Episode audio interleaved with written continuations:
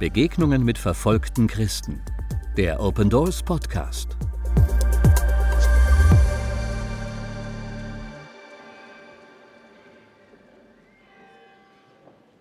Es war ein ruhiger und sonniger Sonntagmorgen in meiner Heimat, den Niederlanden.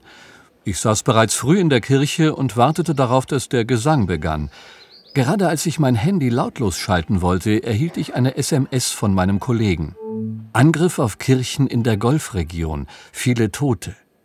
Die Golfregion, das war doch mein nächstes Reiseziel. Meine Gedanken fingen an, zwischen der Predigt und meinen Sorgen hin und her zu springen. Das ist das Leben eines Open Doors Mitarbeiters, mit einem Bein hier und mit dem anderen dort. Ich lebe in zwei Welten, körperlich abwechselnd dort und hier, vom Kopf her immer in beiden. Sechs Wochen später, kurz bevor ich das Haus verließ, kam meine Tochter zu mir. Sie fragte mich, Papa, kommst du wieder zurück? Diese Frage brach mir das Herz.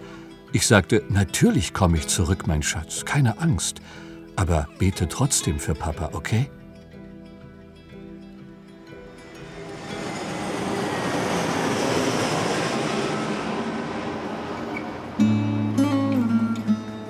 Es war bereits dunkel, als ich in der Golfregion landete.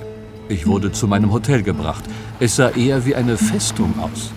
Das Taxi hielt vor der Schranke und zwei bewaffnete Männer kamen auf uns zu. Einer von ihnen tippte auf die Motorhaube und zeigte nach hinten. Der Fahrer öffnete sowohl die Motorhaube als auch die Heckklappe von innen. Ein Wachmann inspizierte den Motor und den Kofferraum, der zweite überprüfte mit einem langen Stock, an dem ein Spiegel befestigt war, die Unterseite des Autos. Als sie keinen Sprengstoff fanden, schlossen sie die Motorhaube und Heckklappe, hoben die Schranke und ließen uns hinein. Als ich das Hotel betrat, musste ich an einen meiner Kollegen denken, der einige Jahre vor mir hier untergekommen ist. Ihm wurde unter seiner Zimmertür ein Liebesbrief durchgeschoben. Das ist ein Codewort für einen Drohbrief. Viele Menschen, mit denen wir zusammenarbeiten, bekommen solche Briefe regelmäßig. Seinen ersten Liebesbrief vergisst niemand, und ich hoffte, ich würde niemals einen bekommen. In der Golfregion traf ich mich mit vielen Christen. Die ganze Woche kamen Leute zu mir, erzählten ihre Geschichte und baten um Gebete. Ich betete für jeden einzelnen von ihnen, auch wenn ich mich nicht immer stark genug fühlte. Dann brach schließlich der Sonntag an. Nur sechs Wochen zuvor erhielt ich die SMS, dass an diesem Tag mehrere Anschläge auf Kirchen stattgefunden hatten. Der 19-jährige Assis bekam damals eine ähnliche Nachricht wie ich. Als ich von dem Angriff auf unsere Kirche hörte, konnte ich nur noch an Akash denken, meinen älteren Bruder. Ich kümmerte mich nicht viel um den Glauben, aber Akash ging jeden Sonntag zum Gottesdienst. Er meldete sich sogar als ehrenamtlicher Wachmann. Mutter gefiel das nicht. Sie sagte häufig, Warum musst du das tun, Akash? Das ist gefährlich. Ich will dich nicht verlieren. Aber Akash sagte immer, Jemand muss die Kirche bewachen. Warte nur, eines Tages werde ich vielen Menschen das Leben retten. Aber niemand hatte geahnt, dass dieser Tag so schnell kommen würde. An dem Sonntag hatten Akash und sein Freund Steven Dienst. Akash stand an der Straße und Steven im ummauerten Hof. Das Tor stand ein wenig offen. Während der Messe hörte Steven Akash auf einmal schreien: Ich werde dich nicht reinlassen! Ich werde dich nicht reinlassen! Steven wollte ihm helfen, aber er erinnerte sich, dass er das Tor verriegeln musste, wenn Gefahr bestand. Doch dann würde Akash sterben. Er wollte Akash helfen, aber es ging nicht. Auf der anderen Seite der Mauer wurde Akash von dem Terroristen fast auf den Hof gedrängt. Steven schlug das Tor zu und ein paar Sekunden später folgte die Explosion. Granatsplitter durchschlugen das Metall des Tors und verletzten Steven. Die Gottesdienstbesucher gerieten in Panik und der Priester versuchte sie zu beruhigen. Das Tor war so stark beschädigt, dass die Leute mit Leitern über die Mauer klettern mussten. Als ich endlich an der Kirche ankam, fand ich Akash leblos. Ich holte sofort Hilfe. Die Sanitäter legten ihn und eine verletzte Frau in den Krankenwagen. Ich setzte mich neben Akash und betete für ein Wunder. Die Frau sagte, Dein Bruder ist ein Held. Er hat uns das Leben gerettet. Da fing ich an zu weinen. Genau das hatte er sich gewünscht. Fast zur gleichen Zeit wurde auf eine andere Kirche in der gleichen Stadt ein Anschlag verübt. Mein Cousin und ich schauten uns ein Cricketspiel im Fernsehen an, als wir auf einmal Schüsse hörten. Nicht in die Luft, das waren gezielte Schüsse. Wir liefen zur Tür, als wir auf einmal eine Explosion hörten. Meine Mutter schrie, Sie haben die Kirche angegriffen, in die Papa zum Gottesdienst gegangen ist. Diese Kirche war aber zu weit weg, als dass wir den Angriff hätten hören können. Es musste in der Kirche in der Nähe unseres Zuhauses passiert sein. Ich lief hin, aber nichts hätte mich auf das vorbereiten können, was ich dort sah. Ich kam am Hintereingang an, aber die Tür war zu. Ich hörte auf der anderen Seite Menschen und öffnete sie. Da liefen mir viele Gottesdienstbesucher entgegen. Sie liefen raus. Nur ich ging hinein. Als ich von innen am Haupteingang ankam, sah ich die Löcher in der Tür. Die Tür ging nicht auf, also rannte ich durch die Hintertür wieder hinaus und um das Gebäude herum. Es stank so sehr. Nach Blut, verbrannten Haaren und Fleisch. Außerdem nach Chemikalien. Mir wurde übel. Ich sah nur das Blut und die Trümmer. Und auf einmal klingelte mein Telefon. Ein Freund von mir sagte, dass es auch einen Anschlag auf die Kirche gab, in der mein Vater war.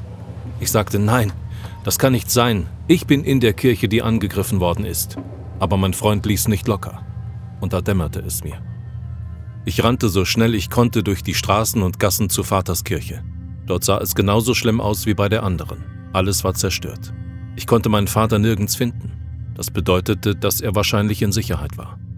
Als ich zu Hause ankam, sah ich, dass unser Haus als Notunterkunft für Frauen und Kinder hergerichtet wurde. Den restlichen Tag half ich, wo ich konnte. Ich verteilte Wasser, tröstete und rief die Verwandten der Opfer an.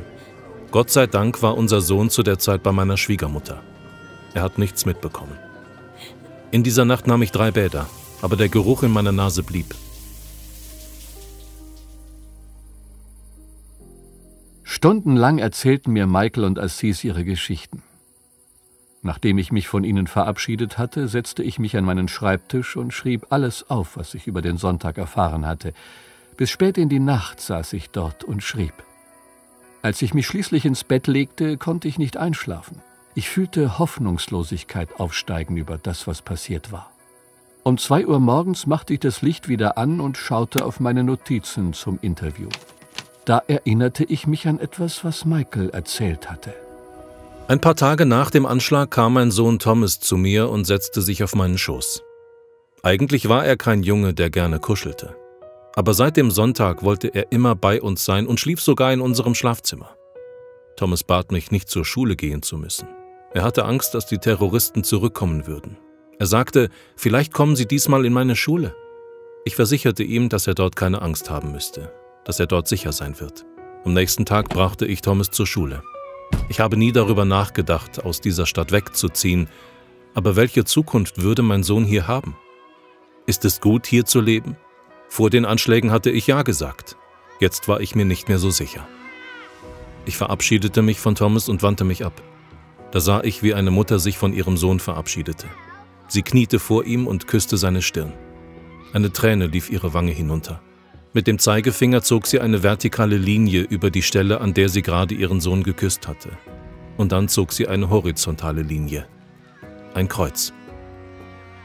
Warum hat Michael mir diese Geschichte erzählt? Es war wie eine Antwort auf meine Frage nach der Hoffnung. Als Nachfolger Christi tragen wir ein Kreuz auf unserer Stirn. Wir sind Ziele der bösen Mächte, aber gleichzeitig sind wir von Gott geliebt und beschützt. Besonders unsere verfolgten Geschwister sind dem ausgesetzt. Lasst uns für sie beten, dass sie trotz des Schmerzes, der Trauer und Verzweiflung nicht vergessen, dass Gott sie liebt und ihnen Hoffnung schenken will.